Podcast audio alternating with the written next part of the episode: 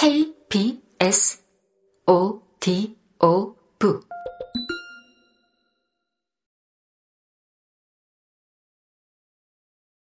호수로 향하는 것은 딱히 일정이 정해져 있지 않은 포카라 여행자들의 관성인지 미리 그렇게 하자고 말한 것도 아닌데 세 사람은 어느새 호숫가에 서 있었다.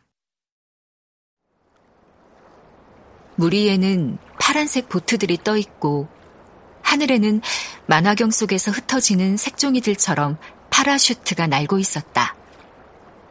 상훈이 보트를 타자고 했고 진상은 내키지 않아 했다. 누난 아직 보트를 못 타봤대. 두 사람의 대화에서 한 걸음 물러나 있던 이경은 당황했다. 보트를 타보지 않은 건 사실이지만 언제 그런 말을 했는지 기억나지 않았다. 우리는 한번 타봤어요. 그게 생각보다 그렇게 재밌진 않아요. 진상이 이경을 돌아보며 말했다. 내가 패러글라이딩이라도 하자고 했어? 보트 타자는 건데 그게 그렇게 의논하고 고민해야 할 일이야? 상훈이 짜증을 냈다. 그렇지 않아도 이경은 선우의 메시지 때문에 마음이 불편한 터였다. 나는 원래 보트 같은 건 타지 않아요. 한국에서든 어디에서든. 상훈이 이경을 돌아보았다. 그런 말 안 해도 누나가 쿨한 도시녀라는 거 알거든요. 그런데 사람이 아침부터 저녁까지 폼나고 재밌는 일만 하면서 살진 않잖아요. 상우는 몸을 돌려 선착장을 향해 걸어갔다. 세 사람이라서 보트에 올라탈 때 무게중심 맞추기가 까다로웠다. 상훈과 진상이 보트의 양쪽 끝에, 이경은 진상과 더 가까운 중간 부분에 앉았다. 상훈이 혼자 노를 저었다. 이경은 노를 저어보고 싶었으나 상훈이 만류했다. 아, 그냥 편안하게 있어보세요.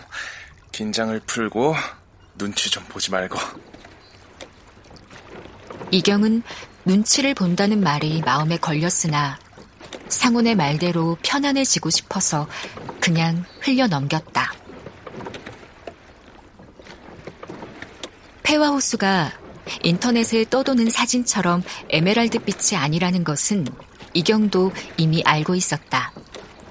그러나 가까이에서 들여다보니 물이 혼탁하지는 않았다.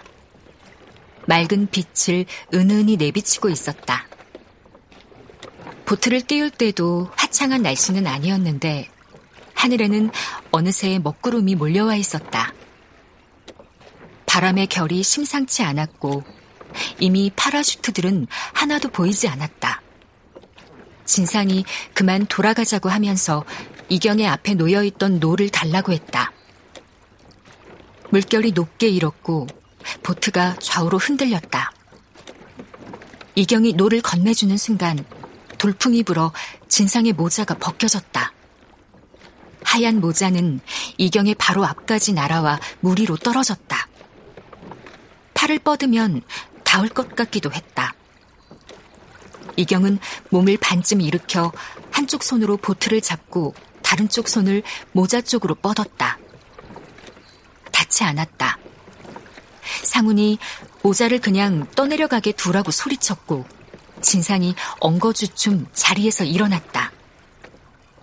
모터보트 한 척이 가까이 다가오는 것을 보면서 이경은 몸의 중심을 잃었다. 너울이 밀려오면서 보트가 뒤집혔다. 이경은 보트와 물 사이의 공간에 갇혔다. 물이 차가웠다.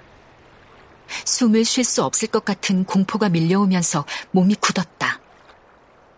그러나 이경의 마음 깊은 곳에서 자신이 죽지 않으리라는 확신이 더 단단했다. 짧은 순간에 이경은 깨달았다. 보트 밖으로 빠져나가려면 물속으로 더 깊이 들어가야 한다는 것을. 그날 오후 늦게 이경은 드림뷰 호텔로 방을 옮겼다. 상훈과 진상이 체크인하고 짐을 옮기는 것까지 도와주었다. 아, 어, 따뜻한 국물 같은 거 먹으러 가야 하지 않아요? 진상이 상훈과 이경을 번갈아 바라보며 말했다. 나는 아무것도 먹고 싶지 않아요. 오늘 물을 너무 많이 먹어서. 이경 혼자 웃었다. 어, 구명조끼가 허술해서 다행이었어요. 오늘 고맙고 또 미안했어요. 인사를 건네는 이경의 목소리가 떨렸다. 방문을 닫고 나가려던 상훈이 멈춰섰다. 아, 누나, 오늘 죽을 뻔했잖아요. 혹시 한밤중에 악몽을 꾸면 우리 방으로 오세요? 이경은 가방에서 보드카 병을 꺼냈다. 세탁비누를 살 때 슈퍼마켓에서 챙겨온 것이었다. 보드카를 물컵에 따라 한 모금 마셨다. 차가운 액체가 뜨겁게 몸을 통과해 지나갔다. 피곤할 때는 안주 없이 맑은 술을 마셔야 한다던 선우의 말을 이해할 수 있었다.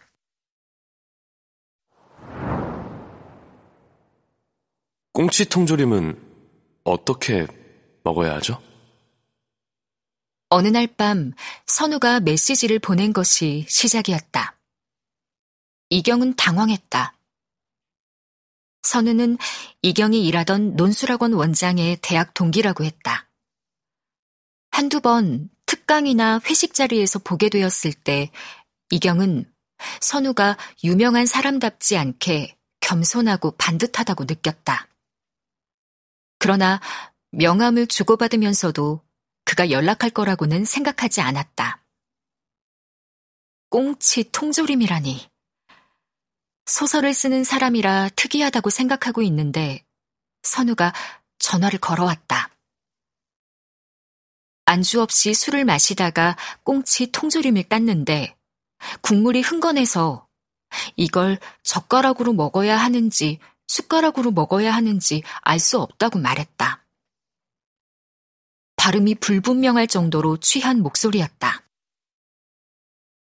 아, 일단 꽁치 통조림을 냄비에 넣고 데워야 할 거예요.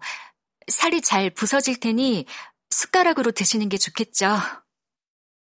이경은 친절하게 대답했다. 선우가 늦은 밤에 취해서 전화를 걸었다는 사실이 크게 불쾌하지 않았다. 두 사람은 이따금 같이 시간을 보내는 사이가 되었다.